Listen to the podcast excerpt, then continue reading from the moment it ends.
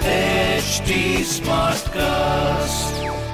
You are listening to a Mint production brought to you by HT Smartcast. Hello and welcome to Mint. I am Nasreen Sultana. You are listening to Mint Evening Market Wrap. Let's take you through all the action in stock markets today.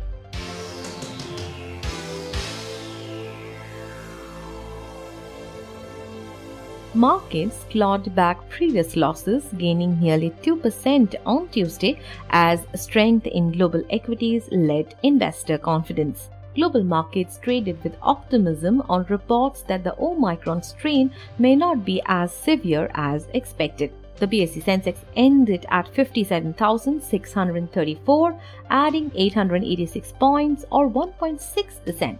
The Nifty was at 17,146, gaining 234 points or 1.4%.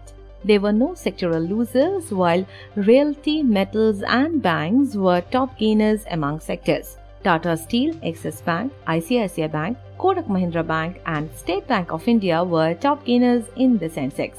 Only one stock, Asian Paints, ended in red in the Sensex.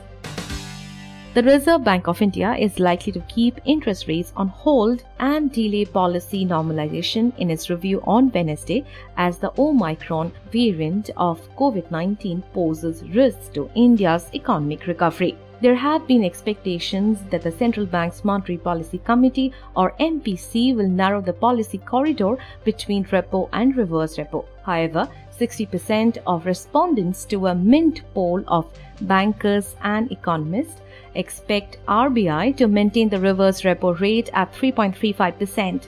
Only 40% expect a 15 to 20 basis points hike in the reverse repo rate.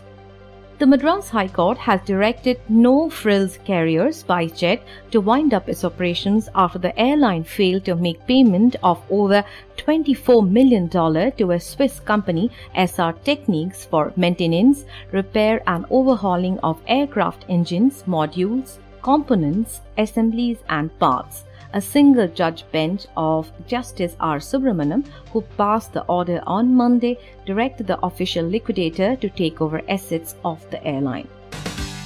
Moving on to global markets, stocks across Asia Pacific jumped on Tuesday, bouncing back from Monday losses as Wall Street rallied on optimism that the Omicron variant risk might not be as bad as feared.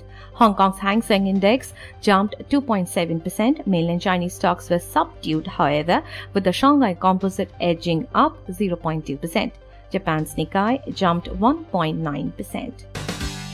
In other asset class news, on Tuesday during Asian hours, oil prices continued to jump.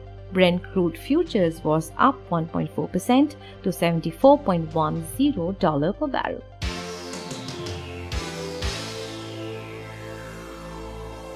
That's all for now. I'll be back with market updates tomorrow. Thanks for tuning in.